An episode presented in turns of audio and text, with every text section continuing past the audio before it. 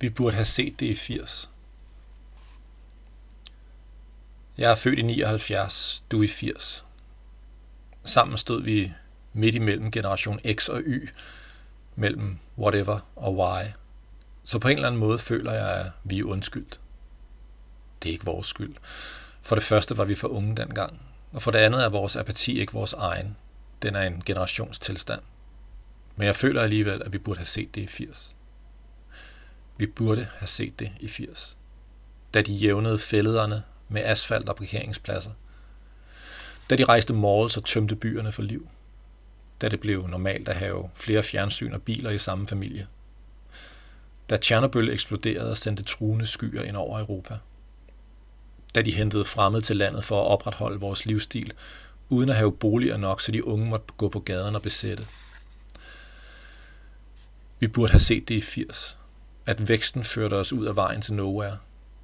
Vi blev endda advaret af David Byrne og Talking Heads, der sang om selvsamme vej og om intet andet end blomster. Men vores øjne var fast rettet mod MTV og mod alt amerikansk. Betamax, blockbuster og hovedkuls liberalisme.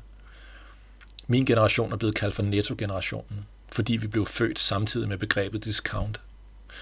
Vi voksede op med discountmad og handlede ind i discountposer til discountpriser og boede i discountboliger og levede discountliv i kulørte pastelfarver, mens vi smilede blæsende brede tandpastasmil med statsfinansierede bøjler og med de politiske bekymringer faret ind under dagligstuetæpperne. Vi burde have set det i 80, da jubierne tog over for hippierne og sørgede for, at det hele blev et ræs, som om livet handlede om at komme først til nowhere. Der var prisræs på dagligvarerne, hvis pris og kvalitet galopperede mod nul, hurtigere end man kunne sige landbrugsstøtte. Og der var karriereræs mod de bonede gulve på direktørgangene og mod liv i speedbåde, ferier i Spanien og champagne nok til at drukne i. Og der var familieræs for at aflevere børnene tidligt nok i børnehave og nå over for rødt lys før naboen i villekvarterernes boliger, der var indrettet til at bo i, ikke til at leve i. Vi burde have set det i 80, men nu står vi her, og en yngre generation råber ad os, og dens talspige fra Sverige truer med, at alle fremtidige generationers øjne hviler på os. How dare you, spørger hun, så det runger i FN og i vores små hjem.